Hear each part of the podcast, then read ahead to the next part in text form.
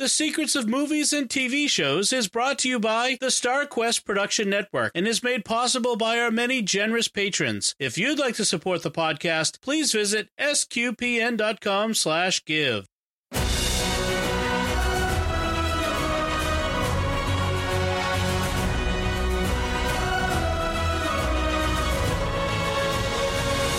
Howdy and welcome to the Secrets of Field of Dreams, where we're talking about the hidden meanings and deeper layers found in the great classic baseball movie, The Field of Dreams. I'm Father Cory Sticha. With me today are Noëlle Crowe and Shelly Kelly. Howdy, Noëlle. Hi, Father. And howdy, Shelly. Howdy back, Father. Before we begin, I'd like to invite you to go to sqpn.com slash merch and get your StarQuest t-shirts, mugs, stickers, and much, much more. So for those who may not have seen this, but of course, this again, this is a classic movie. If you're listening to this, you probably are familiar with Field of Dreams, but it is a 1989 movie based on a 1982 book called Shoeless Joe by W.P. Kinsella. Gee, wonder where he got the last name of his lead character, Ray. Uh, Kevin Costner plays that lead character, Ray Kinsella. James Earl Jones is Terrence Mann, and the late Ray Liotta plays Shoeless Joe Jackson. So before we get into the movie, why don't, why don't you both uh, kind of tell me what what your your thoughts on the movie? You know, why why you enjoy this movie? You know, what are the things that you really like about it? Um, we'll start with start with you, Shelly. Oh, okay. Um, well, what do I not like about this movie? Nothing. Yeah. There's nothing I don't like about this movie. I love everything about this movie. Um, it is we're we're a baseball family, softball baseball family. All three of my children have played. I have one that plays in college, and I have one that plays uh, baseball currently uh, in a travel mm-hmm. league. And my husband played baseball, and it's all in his family as well. So everything about this movie is just like comfort and and hits mm-hmm. you right here in the heart. Um, the only thing we don't get is, of course, we've never been to Iowa and we've never seen a cornfield like that. So so, yeah, no, I agree. How about you, Noëlle? Uh, well, I'm with Shelly on never having been to Iowa, so something we'll have to fix one of these days. But um, I agree. I am from a baseball family as well. I, I love baseball. At one point in time, my family said, "You should be a color commentator because you say the things that the color, color commentator says like before he says them. Yeah. um because I watched you know so much so much baseball.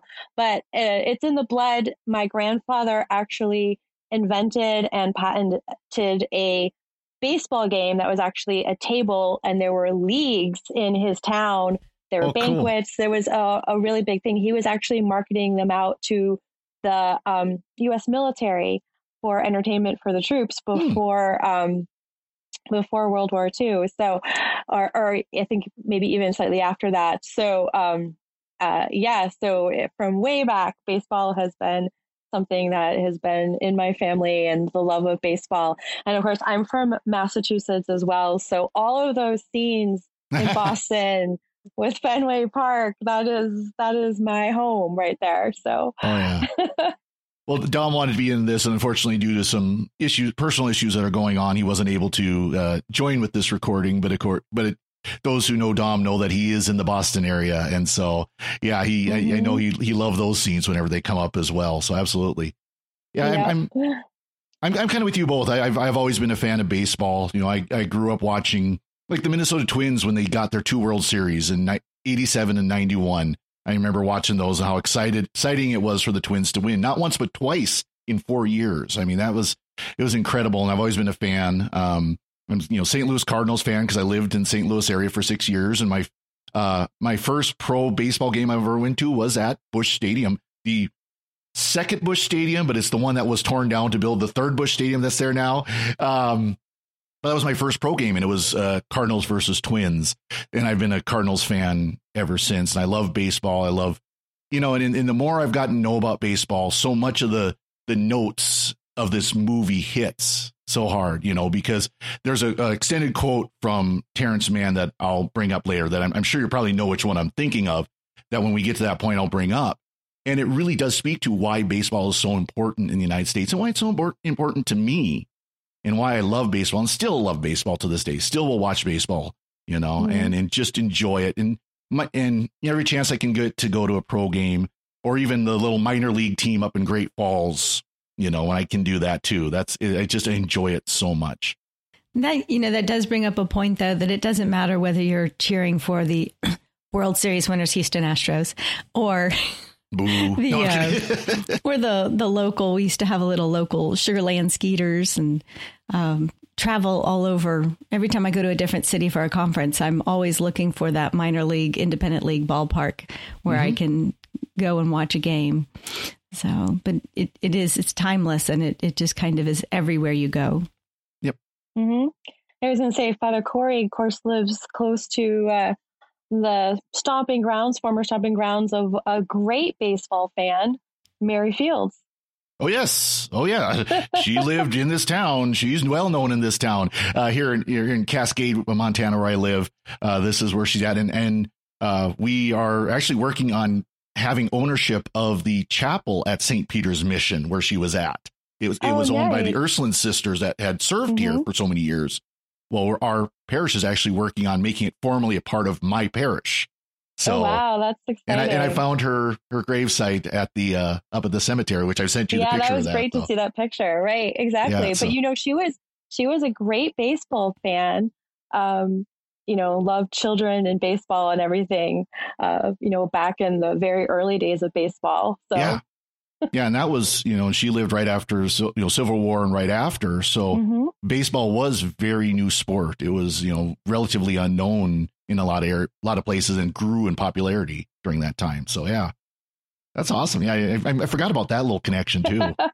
yeah, yeah, and I I don't want to like step on anything exactly, but that one of the things that really captured me, and we can get, probably get into it more, mm-hmm. but, but from the time I was was young, being a history fan, and especially mm. an American history fan that I've been my entire life, is the the way that this movie takes you into history. Yeah. Um, of course, being you know now we bring that into American Catholic history as well, but mm-hmm. um, you know just keep doing that and touching on that. But I, I, from the time I was young, just loved that historical aspect of it, getting to go back in time and and that timelessness of everything. Yeah, no, absolutely. That's it's that's an important theme, and actually, it's good good segue to kind of talking about the themes of the movie itself, and that is one of it. Is you know, it's it's this great fantasy baseball movie. You know, it's a movie about baseball, and it's a movie about these great players throughout the history of baseball, and and even in some ways the the hopes that were lost. You know, you look at uh, uh, um, uh, Moonlight Graham, who he got you know a little little bit of time, but it wasn't you know it was it was just one inning, you know half an inning is all he got in in the pros and things like that. You know these these hopes that people had, and you know that very much that history of baseball as well being brought out with it. Yeah, and I wonder how many people realize that Moonlight Graham is a real person, and he that was, that yes. is a real story. Yeah, I so I didn't know that Right. I didn't know that until much later, actually, that that, that actually was true. I don't know if you knew this uh, when I was looking at things. The um, that really beautiful scene where uh, Terrence Mann, James Earl Jones, is interviewing those people in the bar where they're talking about Doc Graham. Um, those are people who actually knew him, and they're actually telling those real stories. And you and you know, knowing that and seeing that and just you could see the emotion as they talk about him is really beautiful. Yeah. Yeah, it, it really is. And it's a it's such a great I didn't know that actually till today. I just you know looking at IMDb yeah. and kind of preparation for this, you know, that um that yeah, they were people that drove down from Chisholm, Minnesota to Iowa where they were filming and they took over a bar and they used that as the set for all the interviews and it was such a great great scene. You know, again, these real pe- these are the real people talking about a real person who touched their lives and, you know, everything that was going on. That was pretty cool. Yeah. Another important theme in this is family. And of course, that's kind of the overarching theme for Ray in this whole thing is family. The you know the the um the problems he had with his father, and we'll talk a little bit more about that later. The um the things he's missed. You know, he's starting to regret um that he didn't spend as much time with his father. He didn't get to know his father as well as he did. He's starting to see that he's about he's getting to the age that his father was, you know, when he well, not quite, but he's getting older, you know, and he's he's he's worried that he's going to turn into his father and things like that, you know, and that's you know, very important theme about this movie as well. Right. He tells his wife at one point uh, that he's 36. I have a wife and a child, and I'm scared to death. I'm turning into my father. Mm-hmm. Right. He says, and a mortgage. yeah. And it's also about dreams, right? And he says his father must have had dreams, but he never did anything about it. He, said his father was never spontaneous. See, I, I and I find that interesting, and maybe from like a different perspective or the perspective of being older now. Um, you know, he's talking about that. But if you think about it, you know, his dad, he came back from the war, he got married, and then he had responsibilities, and he had a son from the age of three. You know, he said his mom died when she when he was three. So from the age of three, he's a single dad trying to raise a son. Um, and, and he says he's a little bit older. So it's interesting. You, you say, well, is that true that his dad never really did anything about it or is that ray just didn't really appreciate the the work and the sacrifices that his father made for him like you know mm-hmm. well and his dad was 56 years old when ray was born yeah right. and so that means that he was what 59 or 60 years old raising a three-year-old right mm-hmm. right um, absolutely that's got to be exhausting. I mean, yeah, well, doing it on his own and working and you know everything mm-hmm. else that he needed to do. Um, and this was at a time when a lot of you know the the help that single parents have today wasn't there. Well, a lot of times in that situation, like the dad would give the child to grandparents or an aunt or friends or somebody else, and and kind of leave them there rather than actually doing the work them, himself, right? So there's a lot of it's not portrayed that way exactly, but when you step back and think about, well, what was happening here, put the pieces together, there's a lot of nobility and again, self sacrifice in doing that. That's not exactly portrayed that way in the way that Ray tells the story. Because we're seeing it from Ray's perspective, and he doesn't right. understand his father because it sounds like, aside from the baseball aspect, they really he really didn't know his father. Mm-hmm and even the baseball aspect, since we're just jumping into it right now, Father.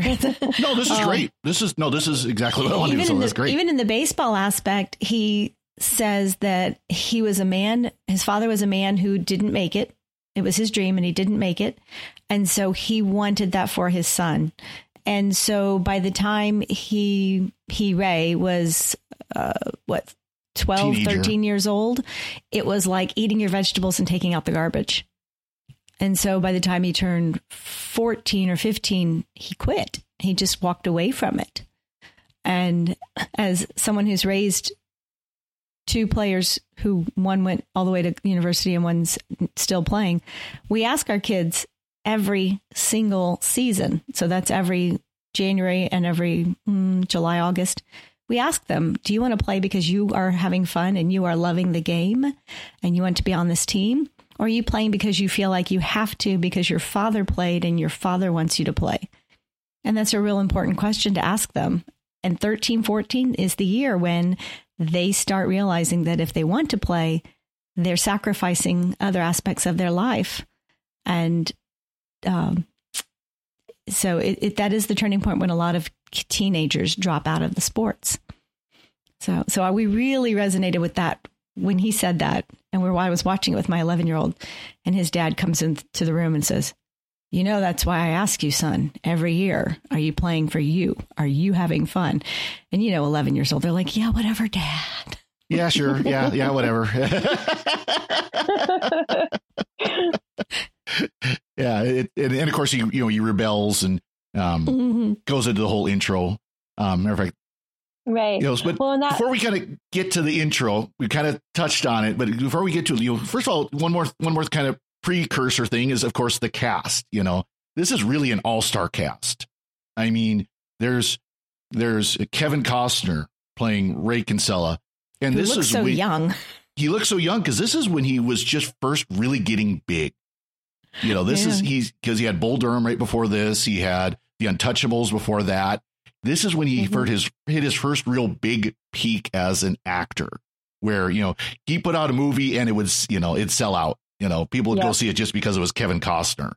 You know, and so uh, yeah, he looks very young because he was. I mean, he was in his early 30s, I think.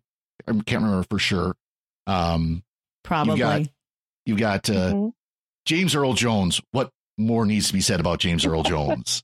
I mean, right? Yeah, he was the voice of the Unas on SG One. I mean, I mean, the Darth Vader on Star Star Wars. Uh, I sorry, you I almost said in. Star Trek.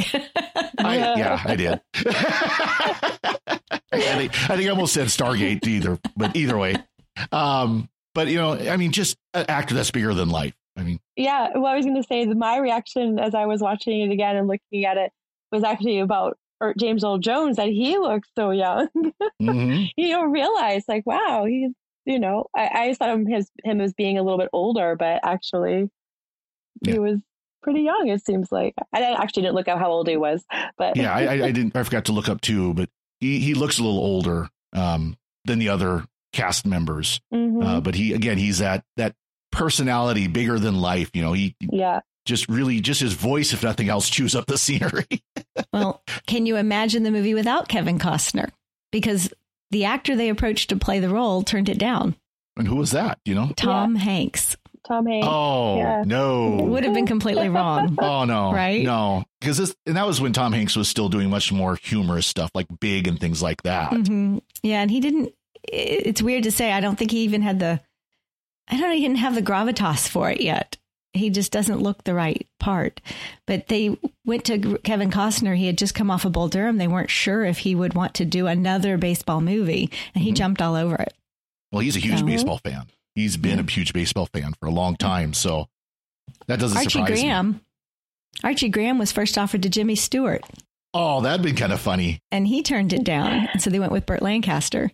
But it's funny because there's a great scene in this movie where the Karen, the little girl, is watching Jimmy Stewart in a, a clip out of I think it's Harvey. The uh, Harvey, mm-hmm. yes, yeah, mm-hmm. Harvey, where with the rabbit, right? Yep. and Ray turns the TV off, and Karen says, "Oh, but that was funny, Dad." And he's like, "No, no, he's a sick, sick, very sick man." He's sick, right? he's hearing things. He's imagining a bunny, right? That's exactly. funny. That's a nice. That's that's a great little touch. But of course, it was played by the great Burt Lancaster, one of the great great Hollywood actors. And sadly, his yeah. last uh, movie role, he did a couple more TV shows and then he mm-hmm. died a few years after mm-hmm. this came out. But uh, such a great actor. And he played that role so well. Just a kindly small town doc. Yeah. Mm-hmm. And the, uh, the, the character for James Earl Jones, the actual character was written for James Earl Jones mm. because in the book it's uh, J.D. Salinger. Okay. And uh, J.D. Salinger threatened to sue them if they used any part of his likeness or, or portrayed it as him in any way. And so the uh, director is also the one who adapted the screenplay, Phil Alden Robinson. And he had just seen James Earl Jones on Broadway. I think it was Fences or something like that. And um, yeah, Fences. And so he wrote the fictional character of Terrence Mann kind of loosely based on the character in the book, but but he wrote it specifically with James Earl Jones in mind. Well, it was good casting because he, he plays it so well. Oh, he does. Mm-hmm. I mean, seeing the change of his character from, you know, gruff and angry and leave me alone and slamming the door in his face to the joys of being there at the field, you know. Mm-hmm. Absolutely. Yeah, you heard it too. Yeah, I love that. you were, um, and then we have uh, Shoeless Joe, Ray Liotta. Again, very early in his career.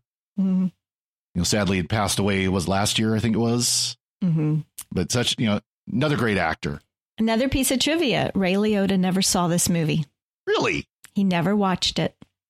Mm. It he it said that um, in an interview that it was being filmed at a time when his mother was very ill, and so mm seeing the movie brings him oh. back to all of that tragic associations. He didn't want to ever see it again because he didn't have good feelings for it at the time.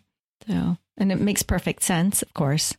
Um, to not watch him in this movie uh, is kind of sad. yeah, it, such a great performance, such a great performance for that character.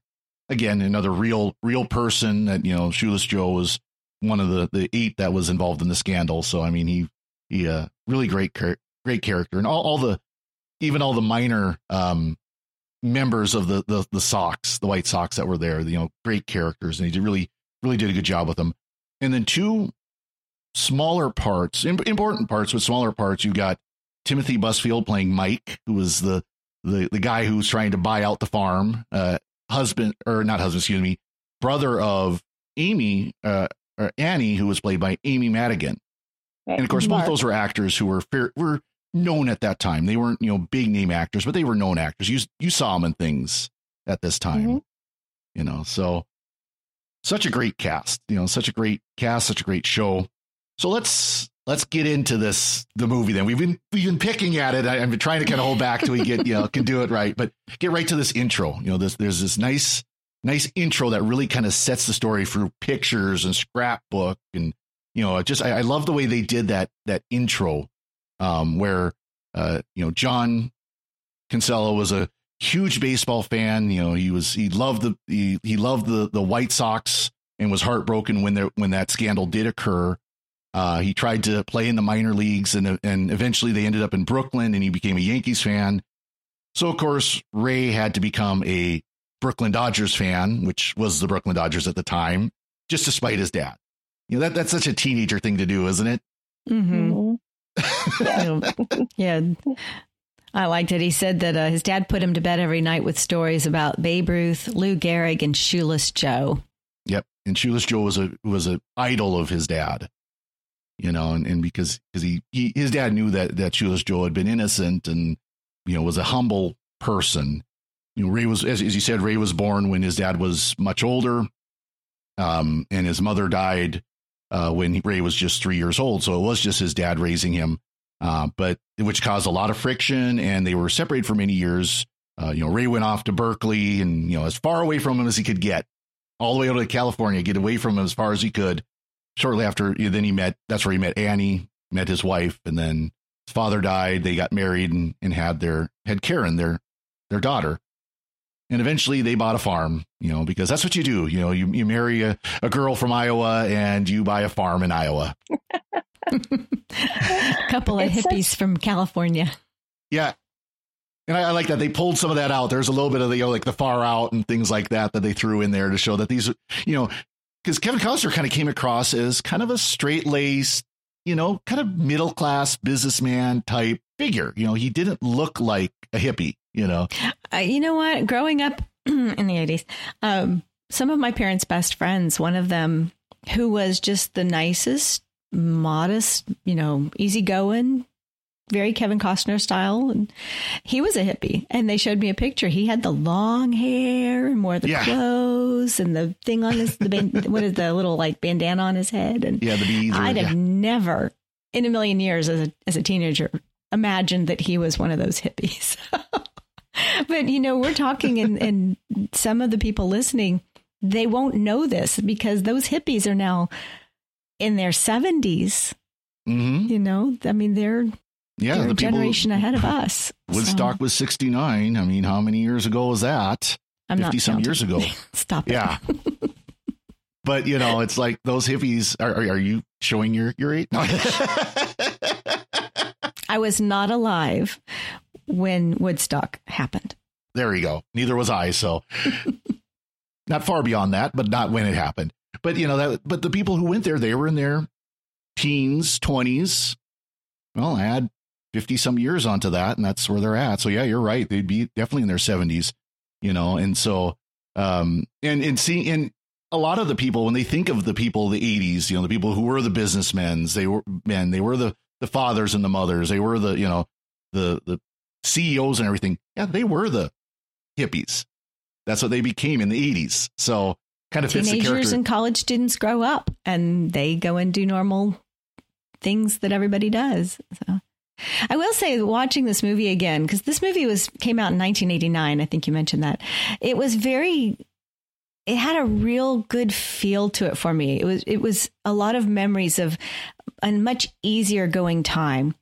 That they're driving around and they don't have GPS and they're driving around and they don't have cell phones.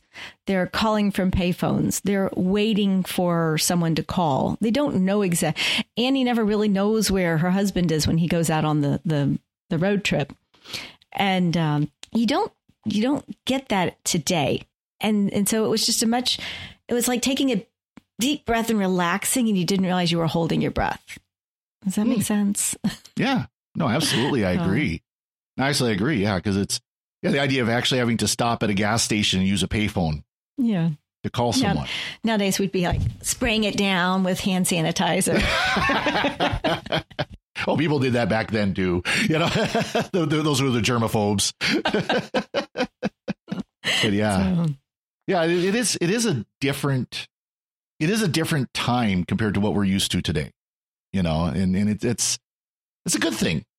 A good thing. Kind of see things a little bit simpler. Um, Did you notice that when he first hears the whisper, um, if you build it, he will come. Mm-hmm. Um, he goes in and tells his wife about it, and she's like, you know, this could be an acid flashback from the from the sixties. Yeah. well, it gets better because he goes, I never did, I never did LSD. Well, maybe it's a fourth flash, you know, or something like that, you know, flashing forward. Um, yeah. Yeah. We, oh, I forgot to mention that cast member, the voice. You look in the credits, the voice is himself. Yeah. and the, the, the director or the producer has never said who the voice is. Isn't that crazy? He, he purposely had a bunch of people, including Ed Harris, who was married to Amy Madigan at the time, and many of the cast members record the voice lines and he's never said which one it was. Mm. So it's still a secret who the voice was. But of course, that's probably the most famous part of the movie. If you build right. it, he will come. He will you know, mm-hmm. yeah, everybody knows that like line. That we don't know. Yeah, you got to have those mm-hmm. secrets once in a while. That's kind of fun. Mm-hmm. No. But yeah, he's out. Uh, you, you got to love that. He's. I love that scene where he's out in the field and he hears the voice, and of course, his his his wife thinks he's nuts, and he goes, "Well, yeah, I probably am." But uh, and then he goes into the the feed sales. He goes into the the the, the farm sales and starts asking about it. Raise hearing voices, and everybody looks. And it's like, uh, no, not me. I'm just asking if it happens. Seriously. Uh, see ya. I was just say it's such a small town thing, right? All of a sudden, it's like passing here and there, and everybody, what, what, what? I think about what a crazy thing this is. If you build it, he will come. And you look out and you have this vision of a baseball field in the middle of your cornfield. And this is your livelihood. I mean, this is your finances. This is everything. This is how you're going to feed your child and and the the farm that you own. Everything's at risk. His whole life is at risk. And his wife says, "Well, uh, you know, if you really think you should do it, go ahead. And you're kind of like, what? Yeah. I, I, honestly don't think that's something I would tell my husband, you know. Um, well, he says it's like my last spontaneous thing because I've never done anything crazy, is what he put, how he puts it in the intro. Uh, kind of his mm-hmm. last spontaneous thing he's going to do is build this field, this, this, this ballpark. And he does. He gets I love the old John Deere tractor he's riding, the old open open cab John Deere tractor. And uh he plows it down, he mows it down and builds the field. And of course, and all the neighbors montage. are standing and yep. Um, yeah, the, the, he's got quite the show there. You know, it's a small town; they got nothing better to do, so let's go go watch him build this field and see what's going on. You know what this is? This movie, this this voice. Mm-hmm. It's a calling. I mean, it's just straight up a calling, you know. Yeah. His wife supports him even when it's difficult and they face the prospect of losing everything they own. He's plowing up the field and neighbors are gathering. They think he's crazy, you know, Noah and the ark. just, you yeah, know, exactly. you get a calling and you can't not do it, you know, and all these people come with him or hear it also and they, they guide him or they advise him or they they walk with him on the journey. But in the end, it's a calling that leads him. Oh, don't give away the ending. The movie's yeah, from we'll 1989. We'll, we'll, yeah. I'll say it when I'm, we get not, there. Let's, let's I'm not. I'm not spoiler season ends after about two weeks, though, as far as I'm concerned. So Where it's going is Yeah, no, absolutely. You know, and it's and it, they do play with that. This idea that this was a vocation, this was a call, and that those who have the vision to hear the call, they see the players. Mhm. You know, I love Right. those scenes where where uh, Mark doesn't see him until Doc steps out of the field, and all of a sudden, where do all these players come from? Right. He hears the he call at that at point. him. yeah. Yeah. Yeah, no, it, it, that's that's that was great, great insight though. It really is kind of like a vocation. You know, we talk about vocation in the church. Well, we have vocate calls to different things in our lives, and they're not always, you know, career or marriage or whatever. It's something else. So yeah, that's a great, great insight. But I, I love that. I love that mont- montage of him building the field, and then what's going to happen. And like many calls, he has to wait a whole season he waits a year basically because you know he's looking out the window waiting to see something and nothing happens and you see it's snowing and it's christmas and nothing happens and then one day his you know they're arguing about money and his daughter says uh what's the man doing out on the field? I think I had I thought uh, uh you know like a little child shall lead them shall lead them right? Because she does all the time. She's always like um daddy there's a man on your field. Yeah. Daddy daddy the baseball game has started. Yeah exactly you don't have to give up the farm daddy.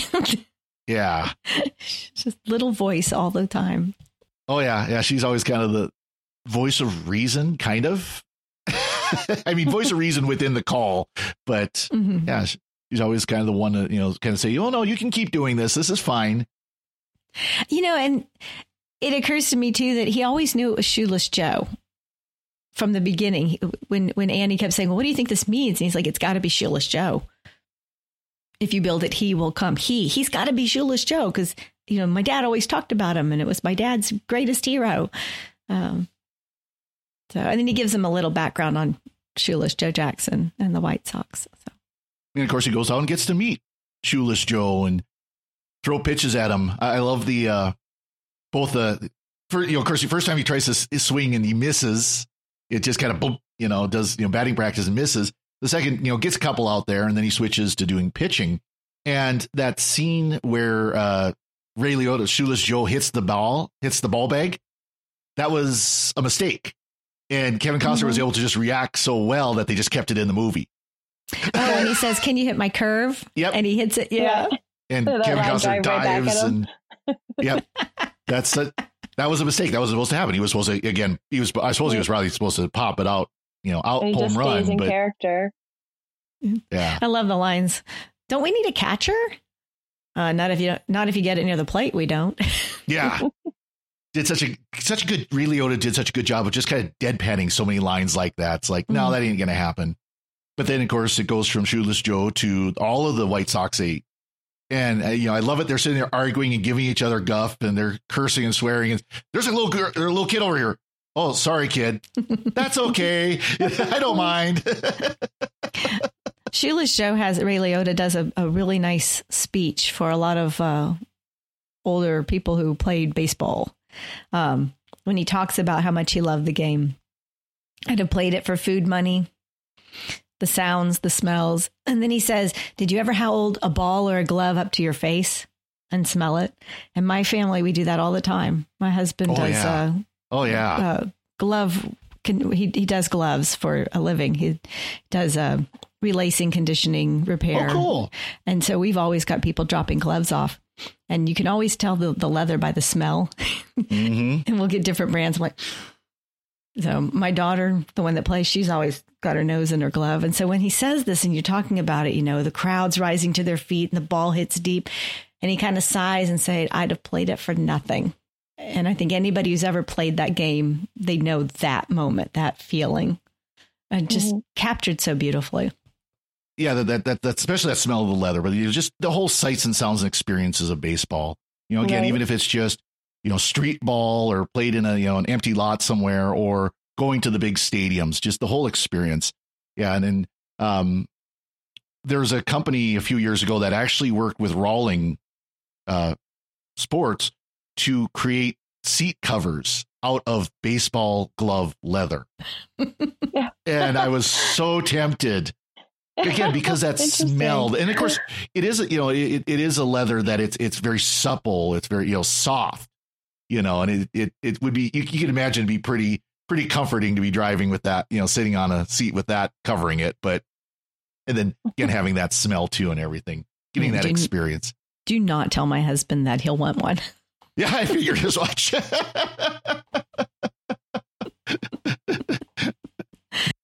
So so again kind of getting back into the the story here you know uh ray thinks okay i've done it. I've built it. He's come. He's brought his friends. They're bringing friends you know eventually you get this where there's you know there's two teams there's full teams of you know people from all different or you know players from all different teams from all different eras. And then he hears ease his pain. Ease his pain and he's saying well i, I did that i'm letting shoeless joe play baseball again and that wasn't it and that's and so he goes and starts doing some research into in, into uh terrence mann Right. And he came up with the Terrence Mann idea because they were at that PTA meeting. Yep. Where they wanted to ban the books. See, even after what That is was such a 30 great years, scene. we're still, you know, Yeah. ban the books. And the book that they've got is The Boat Rocker by Terrence Mann, right the classic novel, Pulitzer Prize winner. And Annie's like, she's on a tear, man. This girl is not letting it go. And fun. she's, you know, ah. And Ray's like, I got it. He's dragging her out of the meeting. I got it. Ease his pain. And she's like, Well, what's he got to do with baseball? And he's like, Oh. And then he finds that magazine. Yep. And the irony that the twist, the the hero of the story is that that Terrence Mann wrote is named John Kinsella. Well, that's his dad. Mhm. What are the odds? Yep. you know. So now he's like, okay, I got to take Terrence Mann to a baseball game. Really? in boston In Boston. and she's like, well, hang on, hang on. I've, I've been real supportive of you all this time, right? I let you plow up the field. We're behind on the mortgage. We don't have any more savings. You know, you believed in it. Why isn't this enough? You know, you're crazy. And he's like, no, no, we're, we're dealing with primal forces of nature here. You know, it, it, there's a reason. And I, I feel so strongly about it more than anything else in the world. It, I gotta be there. Something's going to happen. And she's like, hang on a sec. Is Fenway the one with like the big green wall? oh And yeah He's like, yes. And she's like, okay, I dreamed last night you were at Fenway Park with Terrence Mann. And he's like, and we're sitting on the first base line. And she goes, keeping score. And, eat, and he goes, and eating a hot dog. And they're like, Uh, we had the same dream. I dreamed the exact same thing last night. She goes, I'll help you pack, honey. Let's go. Yeah. Right. Right. I love that scene. Yeah, I, I love the, uh, the the the PTA meeting. First of all, was just so great. I mean, it, it was a little cringeworthy because, of course, you've got the stereotypical conservative moral majority type, you know, mother. Mhm. But mm, okay, we can get past that because I, I like I love her line about. You know, who wants to throw out the Constitution, go to Nazism, and nobody raised their hand? Who's for the Bill of Rights? Who's for the Constitution? Raise your hand. You know, Let's go. And she's all she's all bummed. Did you see me? I still got it. I still got it. She was back at a protest rally. yeah flashback Yeah. to the 60s that's for sure but uh but yeah so they they they figure out okay need to go go find terrence mann and i that's you know of course he's driving I, of course i love the microbus i love the old vw bus van you know that's such a great little van but as he's driving through boston going hi i'm you know i'm ray ray i'm da da da da da and i you know this that and get in the van you know he's gonna like he's gonna hijack him you know he's gonna kidnap him and get in the van you know Oh. Here he's meeting his his his hero. Oh, and tie dyed software. You know the nod to Yeah. the '60s tie dyed. yep oh yeah And he slams his door in this face. he's like, "I came 1,500 miles to see you. I, I'm risking losing my home. I, I, I've got. I'm alienating my wife. I'm just asking you for one minute, you know." And he's like, "You once wrote," and he's like, "Oh my gosh, you're from the '60s. Okay, peace, love, dope. Get out of here." yeah They're trying to fumigate him.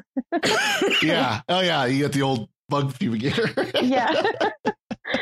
I, I know. And when he I comes know. back with his finger in the pocket like it's a gun, and he knows it's not a gun, and he knows he knows it's not a gun, and they're just, and he's about to hit him with the crowbar, and he's like, "Wait, you're a pacifist." He's like, "Oh, dang it." What's he, what, what's it going to take to get you to just leave me alone? you got to go to a baseball game. Yeah. Fine. Well, let's go. you know, it was interesting though, because there's that article, which at, at that time, Terrence says, Oh, I didn't actually say that. Mm. Where he was, you know, he was a fan of the, the, he loved going to Ebbets Field. He wanted to play in Ebbets Field. And he stopped going to baseball after it was torn down, after the Dodgers left. Well, of course, Ray was rooting for the Brooklyn Dodgers, who played in Ebbets Field. Mm-hmm. So there was that connection there between the two of them, where they both had this this love of baseball from this field and from this team. You know, I thought that was yeah. kind of a cool connection. Of course, eventually he does admit, yes, I did say that, and yes, it's true. You know, and, mm-hmm. but he, he didn't want to admit at the time that that he was annoyed with Ray. Well, it wasn't time to admit it yet. Yeah.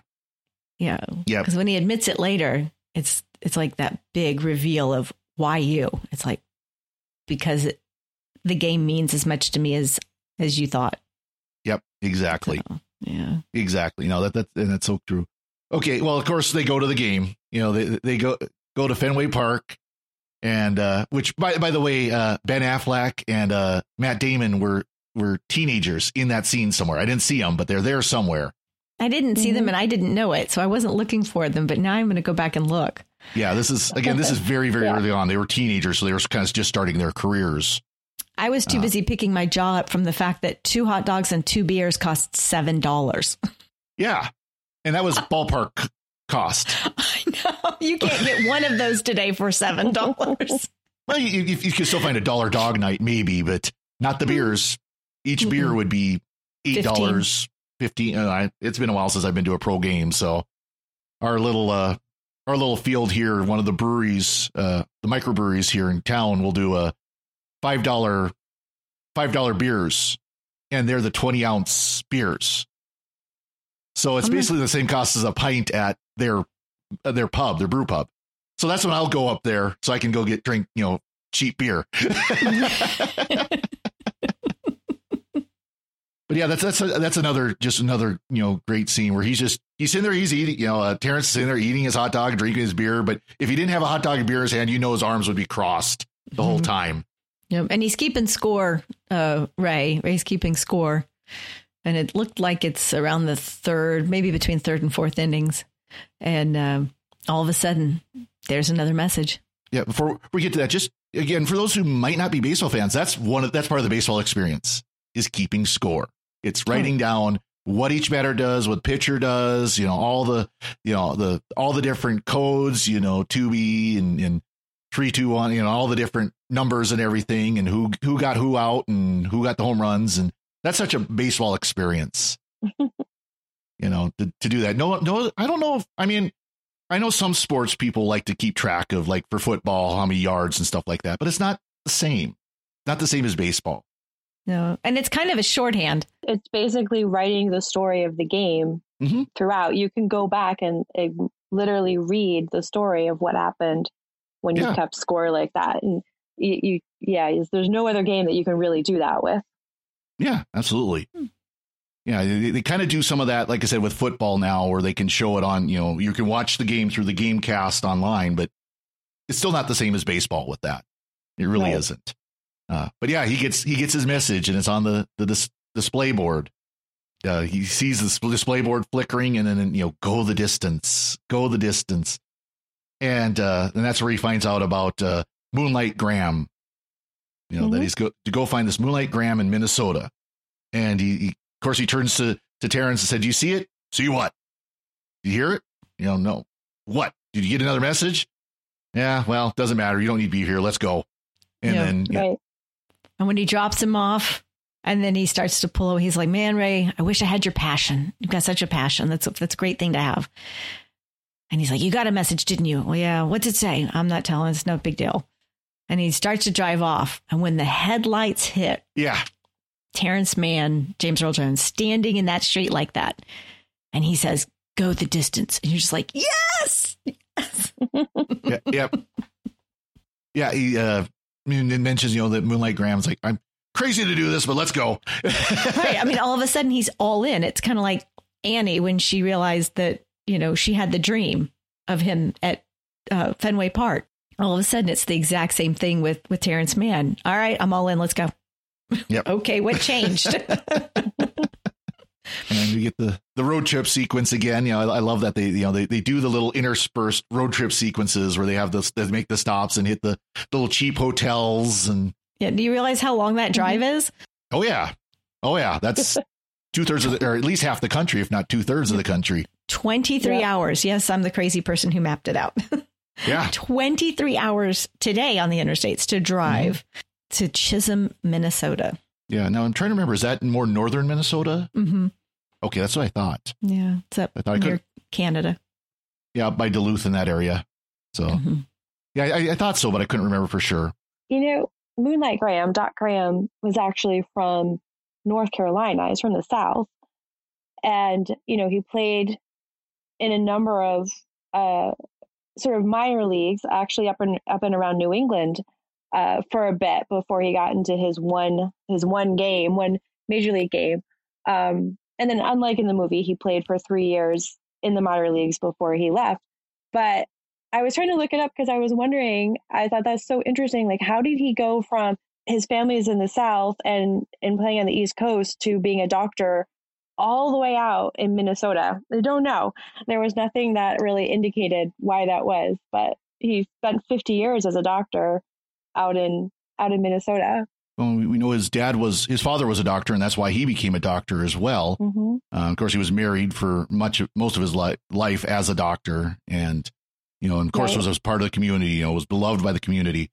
That one scene where the that woman's reading the obituary, um, that's that's his actual obituary that she's reading in the movie. Um, and so all those things that they talk about about him and what he did as a doctor in the community, those are all actual actually him. That's that's what makes so fun because yeah, he is he was a real person, and as we said earlier, he was you know the people that were being interviewed about him by Terrence Mann were real people who knew him from the community, and you know mm-hmm. we're more than happy to come down and talk about come down to the shooting and talk about him. So that's pretty cool. That's really yeah. really cool. Yeah. But then you yeah. know we have that. Of course, he had died. You know, we find out that he had died in '72, um, and so uh, all of a sudden Ray's back in 1972. I love the old old Plymouth where he scrapes the mud off the license plate, and you know to see it's 1972, and just, and The Godfather was the Godfather. new, the greatest new movie ever. You know. Yeah. Yep. And sure enough, who's walking on the streets out there? Yep. But old Doc Graham. Yep. Heading home for supper. Mm-hmm. and they get to talking. Yeah. You know, and he asks him about you know that experience at the in the majors that one half an inning. And what uh, was really neat, he said, "Well, you know, what was your wish? You know, what what you know, what would you have wanted to do? Did you you never got to hit?"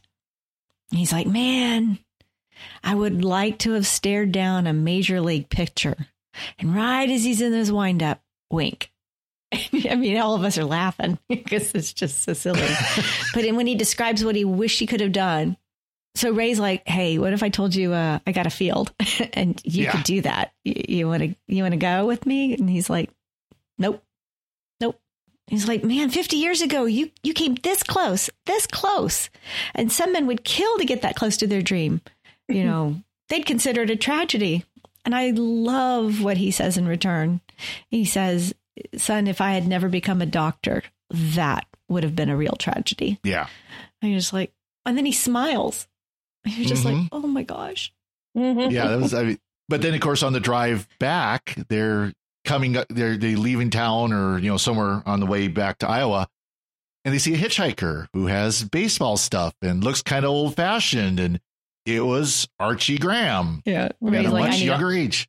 All the karma I can get. yeah, yeah, exactly. I'm just gonna do this. Oh, and they were going home. Remember, uh, he had he had finally spoken to Annie, and she said the bank sold the note on the farm when they're going to foreclose in the morning or the next day. Well, sold it to her brother. Mm-hmm. Yeah, her brother's was, going to. He's kind of he was kind of a slimy character through about ninety percent of the movie till the very end. I know. I was wondering why is her brother why is her brother like trying to force them to sell and and to know, make money off of it. Being so mean to them never made sense to me. And see, he thought he was being nice to them. The bank could have sold it to anybody.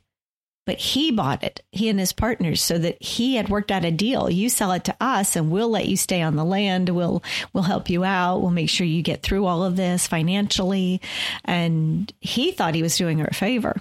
Yep. And she, she refused to sign until he was, until Ray was back. Yeah. You know, so, but she didn't tell him, you know, she didn't tell him that, that they were sitting there in the, in the kitchen waiting for him, you know, waiting for signatures.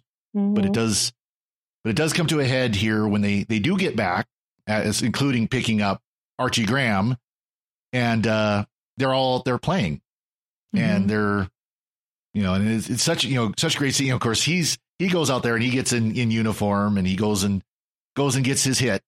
Such a great, that's such a fun scene where he does his little wink and the pitcher gets mad and throws at his head. And Oh, Right. that's that's another. I told you we all have baseball quotes that we use a lot around the Yep. house. That's another one. So the first two are high and tight. What's the next one going to be? Well, Yeah. either low and away, or what do you think? Uh, uh, either low and away or in my ear. Well, uh, the one we always say is, "Well, look for low and away, but watch out for in your ear." yeah, exactly. that's such a great, such a great line. Again, another baseball thing. I mean, that that's, that's another part of baseball. They try to ca- crack down on it, but uh, giving a pitcher or giving a, uh, a hitter a little, uh, couple little warning shots like that is, is a part of the sport as well. when the first one goes by and the kid looks so terrified, and, and the catcher says, uh, "Be glad that wasn't his fastball." Yeah. And he turns to the umpire. Hey, how about a warning here? He goes, Yeah. Yeah. Uh, watch out you don't get yourself killed, kid. yeah.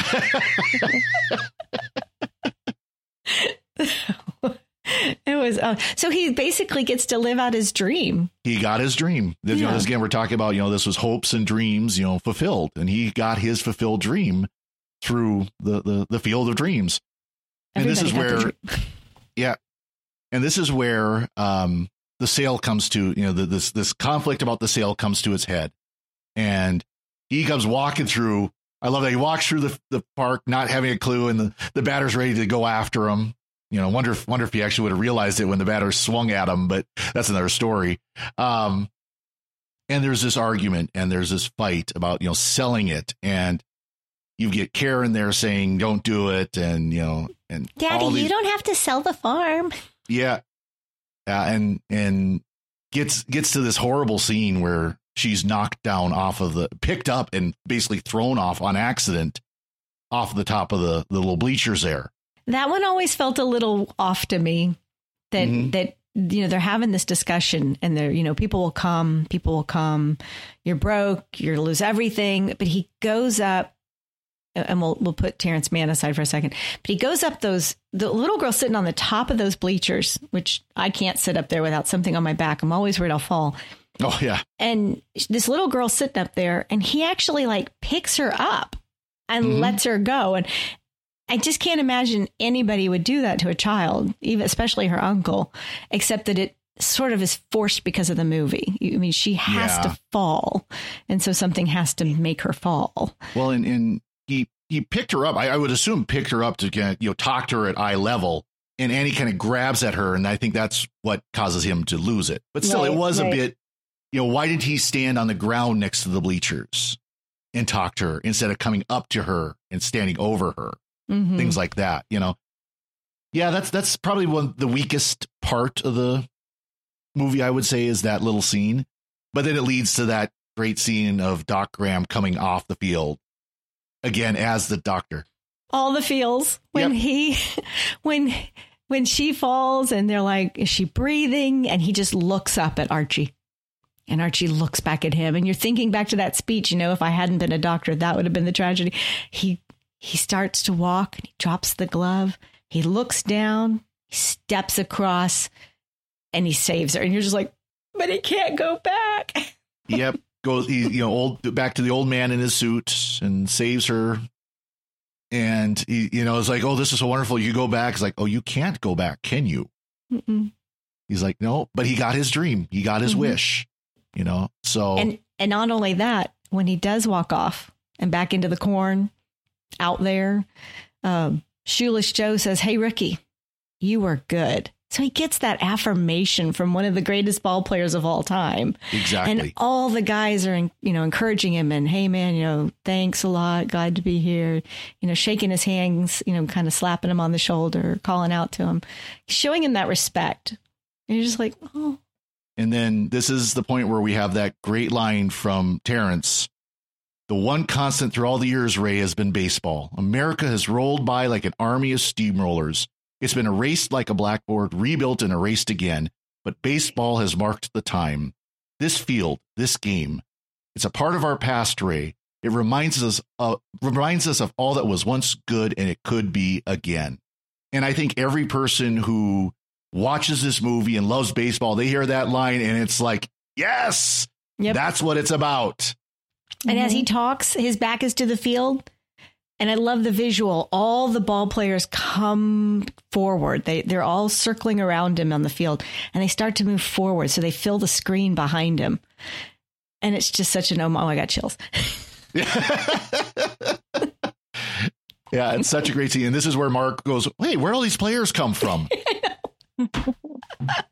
don't sell this field, right? Don't don't ever sell the field. Okay, now you're. Yeah, he's, rib- he's ripping up the his own paper, you know and then and then the last uh, last of Terrence that he gets the invitation to go join. Of course, first Kevin Costner racing. Oh, it's me. I'm the one who built the stadium. I'm the one who did all this. No, him. Yeah. It's his time to go. Yeah. into the and, cornfield. And you know, we just saw The Chosen in theaters, the um, episode seven and eight. And there's a, a scene in there that I, I, immediately thought of when I saw this. And I know they're 30 something years apart, but Ray's like, I have done everything you asked me to do. I didn't understand, but I did it. And I haven't once asked you what's in it for me. And all I could see was that scene from The Chosen where where the John is talking to Jesus and Jesus like, I want you to stay here. And John's like, No, no, I don't want to stay here. I want to go. No, no, I need you to wait. No. And I it's the same thing. How many times do we hear, you've got to do this? And we're like, absolutely not. What's in it for me? What are you saying, Ray? I guess I'm asking what's in it for me. And they're like, really? You really? did it for what was in for in it for you. That's why you did all this. And he actually looks embarrassed. You're like, oh man, you're right. Yeah, and sometimes that's part of a call. Is is you know vocation is you're going to argue against it, but having that realization of no, this is what I'm called to do, and no, I might not get anything out of it, or at least earthly gain out of it. Mm-hmm. And for Terrence, this was his. This was his purpose, and and he finds his purpose here and when he goes out, he's giggling. He's like yeah. a little schoolboy again. He's just he's like sticking his hand into the cornfield and pulling it back out and looking underneath and you can't watch it without smiling because of his laugh. I mean, this yep. big James Earl Jones, and he's just kind of giggling. It's just such a joy. Yeah, and then we come to the the final scene. You know, he's gone into the field, and all the other players are following him except Shoeless, Shoeless Joe, and they're talking. And and you know one more player is out there. He pulls off his mask, and it's his it's Ray's dad, John, and you know they're talking. Of course, Ray doesn't want to say that he's his son. Of course, we know John knows that Ray's his son because you know they, they've shown that they know what their lives were. They know they have their memories of their lives, and so John's starting to kind of walk away, and he goes, "Hey, Dad, would you like to catch, play catch, or throw mm-hmm. catch, or I've never heard that that way of phrasing it, but basically playing catch. You want to have a catch. Have a catch. There you go. Yeah, want a catch. That's yeah. yeah. Yeah. I know. I started crying the minute he said it's my father. I'm just like, you know. Yep. Yeah, that's the, the, the dust fills the room at that point. yeah. They have such a beautiful interaction too. Um mm-hmm. and the the dad, John, says, you know, it's it's so beautiful here. It's like a dream come true. Can I ask you something? is this heaven? And it's the second time because Shoeless Joe asked it at the beginning of the movie. Exactly. Is this heaven? And he says, it's, it's Iowa. yeah.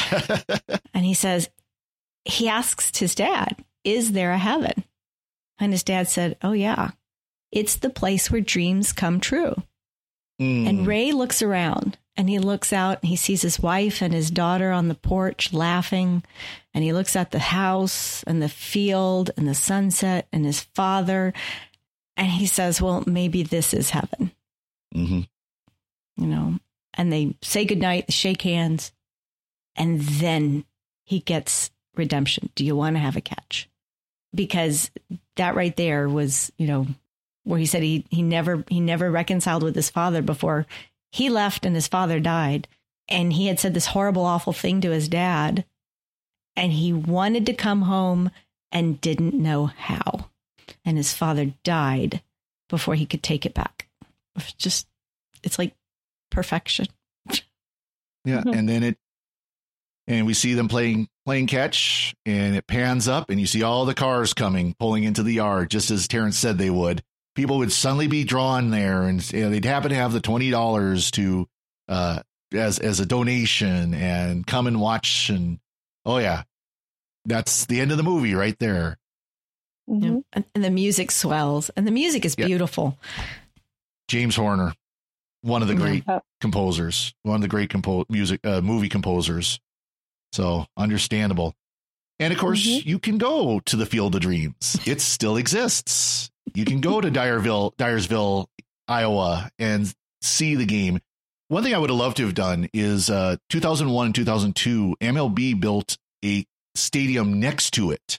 So the original park or the original diamond is there, and then they built a new stadium next to it, and they had field MLB at the Field of Dream games mm-hmm. in 2011, yep. 2012.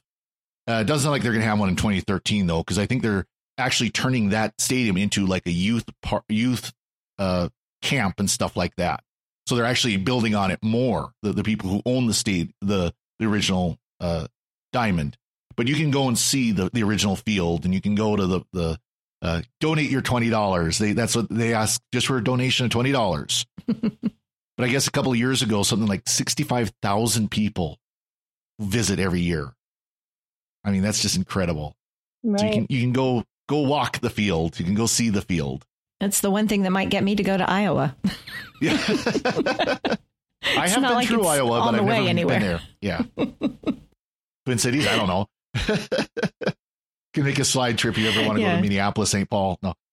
So with that, is there anything that either of you would like to kind of mention? I feel like I've done a lot more talking. Noëlle, you, you... yeah, you, have been a little bit quieter. We've been kind of overrunning you here. Sorry. well, that's okay. No, I um yeah, it is beautiful. You know, so one thing um kind of just tying up the whole uh Terrence Mann, like his what is his purpose there? And he comes to he comes to you know with Ray and he says, I'm gonna go back with you and he, he gets to see the players and he gives this beautiful speech and then he gets invited to go off into the corn with all the players and you're like well that's interesting right? Why does he get to go? You, you just say well it's what a, what a great story. I'm gonna get to you know I'll, I'll write about it basically when i get back which is significant because he hasn't been writing for a long time. Um, but it also occurs to me that i don't know perhaps one of the things one of the reasons that he's going into the corn is because well, he hasn't been to a baseball game since Ebbets Field was torn down, the only way to get back to Ebbets Field is to go into the mm. cornfield. Good point. And so Good point. and so that's really what he's doing is going back to going back to that, going back to the place where his love of baseball kind of dried up, I guess, for a while, um, for a rekindling. So I just thought, thought that's just a really interesting, interesting part of you know part of it. Um, and also, I mean, this is something we haven't really talked about here a little bit, but there are, it's really interesting how many different literary references there are in the movie uh, or or other kinds of references like if you don't know they kind of slip past you but they put so many just little little things in it um to give it kind of just that depth and that nod to a lot of of different uh, well, a lot of of um, Kinsella's writings uh, kind of pop up here and there in the conversation, but then just other little things like when Annie is reading the article and she's like, "Oh, we had a bat named Rosebud," right? Which is a a throwback to Citizen Kane, and you know, there's just all these little uh, things throughout the movie. So it just it kind of makes it fun. It's like this little treasure hunt as you're watching it to, to see what will pop up next. So it's like when he was in the seed store Crazy by Patsy Cline was playing in the background. Yep. Things like that. Just something real subtle. I'm crazy. And then everybody's looking at him like, right. Or like we mentioned before with Jimmy Stewart and Harvey being on, or at you know at that point too. There's just all these little little That's a little things that they egg. throw in. So yeah. And using that real obituary that you brought that up Mhm. earlier, the real obituary. well, again, not even just a real obituary, but also, again, the people that they interviewed, you know, allowing Mm-hmm. them to be interviewed on camera and, you know, have that as part of the movie. You know, again, that's the same kind of thing, you know, no one, because I mean, it's like, okay, he went and talked to people of this town. No, these were real people real from that real right? town that met the real person, you know, stuff like that. Right. Absolutely. But- so, Right. It really plays on this the nostalgia we all have for America, America's pastime, our own childhoods, um, and the time when we were talking before when things were was simpler for all of us. Um, you know, whether it was the 80s or our childhood. um, Mhm. But you know that that that time when everything everything was simpler and we had dreams and you know whether those dreams were, were fulfilled or not but the, the the necessity i think of of having dreams and even if they're not fulfilled of still remembering them with affection i guess you know really uh, really plays on that and and reminds us how important that is that's great. And I like how Doc now he didn't have any regrets. He Mhm. did get that opportunity and maybe it didn't turn out the way he wanted it to, but he didn't have any regrets about it because if he had played ball, he wouldn't have been a doctor. And Mhm. so it led him still to where he needed to be. right And I like to think that the movie itself is evergreen in a way that's timeless. Mhm. Um, I was just thinking that it would be nice to hear from younger people to see if they have that same sense of nostalgia or looking back or uh, even understanding all these ball players. And I'd like to think that yes, they do. Um, but it might just be because we've raised our kids on it. So in our house, especially, it's it's one of those movies.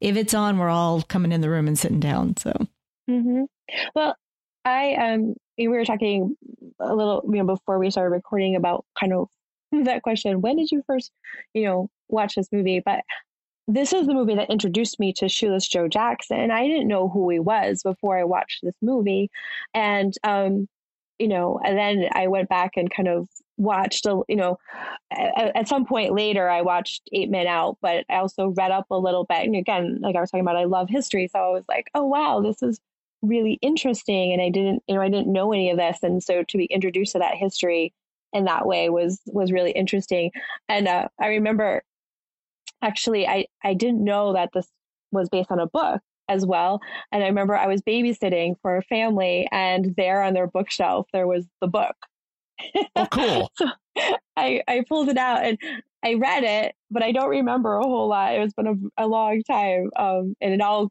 when it's a book and the movie, they all like go together, right? So I don't remember a whole lot except for that I was just like, wow, there's, there's a book. Wow. Yeah. so that was pretty cool. Yeah. And the book and the movie are very similar in certain ways. I mean, just like like anytime you adapt something into a movie, you know, you remove certain characters or you condense timelines. Um, but uh, it's been a long time since I read this book, so I don't remember all the other ways that it differs. Um, but but that's generally the biggest difference is just characters and timelines. Oh, and the J.D. Salinger thing. Yeah, I, was, I wasn't aware until I happened to notice in the end credits that it was based off of a book. I didn't realize it was until, again, until watching Yeah. it for, for this. So, Yeah. so now I have to go find that book.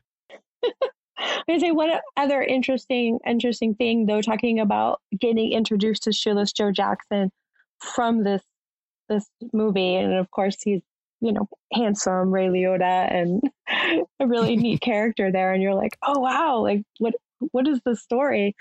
Um, Joe Joe Jackson was really quite a ball player. He actually still holds the record for rookies batting average and, and uh, for a rookie, which is is kind of amazing like to realize how important of a ball player he actually was um and how big that that scandal was, the Black Sox scandal was. Um, you know, it was just sort of like, wow, it's it's again we talk about like you know we do the do the podcast with the history and and how important it is to to kind of how much depth it gives you to understand those kinds of things that you know where we where we are and who built what we have and you could say joe, joe jackson was one of those people who who built what we have even if it wasn't for all that long and he has not been able to be in baseball for you know how you know 20 years now uh, 20 years oh my mm-hmm. gosh 100 years i mean yeah since, the, since the night since the 1920s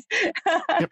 um, for 100 years now but he still is extremely important for what we have now and it's important yeah. to know those things so yeah, and he was a very beloved character or very, very beloved player. And that's why, you know, he had the kid, the famous say it ain't so, Joe, say it ain't so. Right, exactly.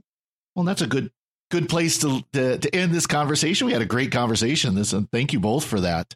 Uh, I'd like to take a moment take a moment now to thank our patrons who make it possible for us to create the secrets of movies and TV, including Stephanie Z, George S, Eric W, Timothy V, and Lewis M. Their generous donations at sqpn.com/give make it possible for us to continue all the shows at StarQuest. You can join them by visiting sqpn.com/give. Be sure to follow the secrets of movies and TVs and all the other great StarQuest shows on Apple Podcast, Google Podcasts, Spotify, or any other great podcast apps. We're also on YouTube at youtube.com slash StarQuest Media. And if you've enjoyed this discussion, please share it with your friends and help us grow our audience. To find discussions of other movies and TV shows and to send feedback, please visit sqpn.com slash secrets. Our email for feedback is secrets at sqpn.com.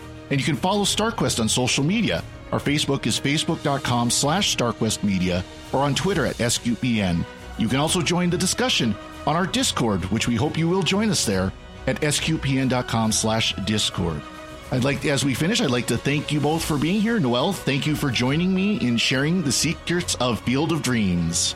Been great talking about a great movie. Yes, it was. And Shelly Kelly, thank you as well. Thank you, Father. And once again, I'm Father Cory Sticha. Thank you for listening to the Secrets of Field of Dreams on StarQuest.